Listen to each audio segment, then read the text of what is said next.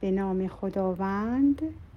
غزل شماره 26 از دیوان حضرت سعدی. ما را همه شب نمی برد خواب. ای خفته روزگار دریاب. در بادیه تشنگان بمردند وز حله به کوفه می رود آب. ای سخت کمان سست پیمان این بود وفای عهد اصحاب. خار است به زیر پهلوانم بی روی تو خوابگاه سنجاب.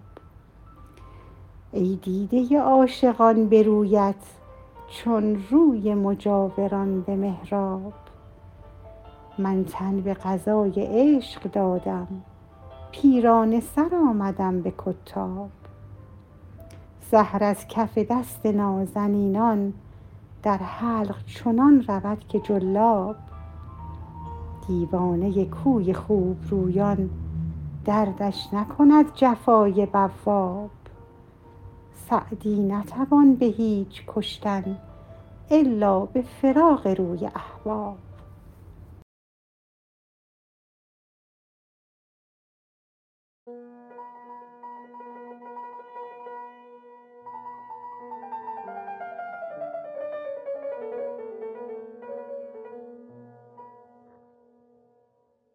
بریم سراغ غزل زیبای ما را همه شب نمی‌برد. خواب ای خفته روزگار. دریا. یه نکته ای که یه صحبتی که من همیشه سعی می‌کنم یه جایی حرف می‌زنم خیلی پسندای خودم رو ازش صحبت نکنم چون فکر می‌کنم شاید درست نباشه.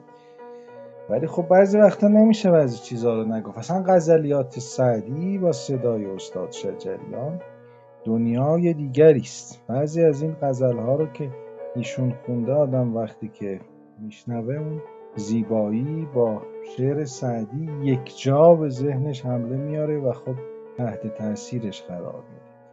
بله هله مثل کوفه اینا همش از دجله و فرات بهرهمندند. در بیابان تشنگان میمیرند و روزگار این گونه است که جایی همه جا آب است و آبادانی و گاهی جا تشنگی و محرومیت.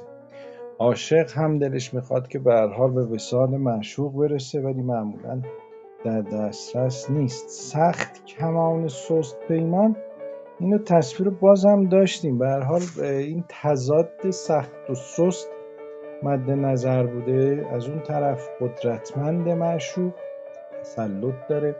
حالا ضمن اینکه اشاره می‌کنه به ویژگی های اجتماعی شاید معشوق ولی در این حال از اون طرف پیمانی که بسته خیلی سسته.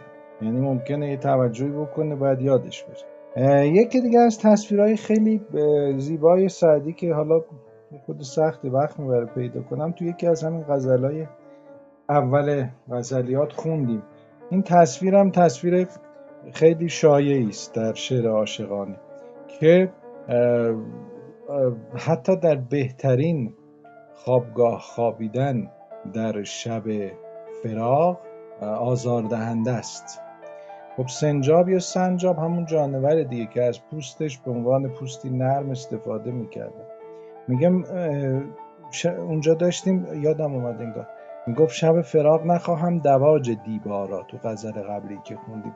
یعنی فرقی نمی‌کنه. اگر که بر بستر ابریشم یا سنجاب هم خوابیده باشه چون وجودش بیقراره چون وجودش در رنج و عذابه انگار که بر خار خفته.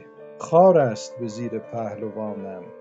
بیروی تو خوابگاه سنجاب. یعنی بهترین امکانات هم در فراق و جدایی هیچ نتیجه خوبی برای عاشق نداره چون از جای دیگه اذیت میشه. ای دیده عاشقان به رویت چون روی مجاوران به محراب من تن به غذای عشق دادم پیرانه سر آمدم به کتاب. چند تا غزل جلوتر این مفهوم رو سعدی خیلی بهتر یعنی مفصلتر شرح داده که در مرا معلم عشق تو شاعریم کتاب یادمون باشه در این مواقع معنی مکتب میده. یعنی من سر پیری آمدم که بیاموزم. یعنی بیاموزم که یاد بگیرم که از عاشقی که از عشق بیاموزم. زهر از کف دست نازنینان در حلق چنان رود که جلاب جلاب گلاب شربت گلاب. خب وقتی که دهنده معشوقه زهر رو هم میشه از کف او به شیرینی گلاب یا جلاب شربت نوشید. دیوانه کوی خوبرویان دردش نکند جفای بواب چون او در فکر دیگری است. او عاشق معشوقه. حالا اگر هم در این راه سختی هایی ببینه طبیعتا تحمل بکنی دیگه. بواب یعنی دربان دیوانه کوی. کسی که دیوانه معشوقی است گیرم که نگهبانان رقیب. دقیقا به همون معنایی که صحبت کردیم. گیرم که رقیبان نگذارند که او نزدیک بشه به معشوق. درش مهم نیست. سعدی یعنی سعدی را.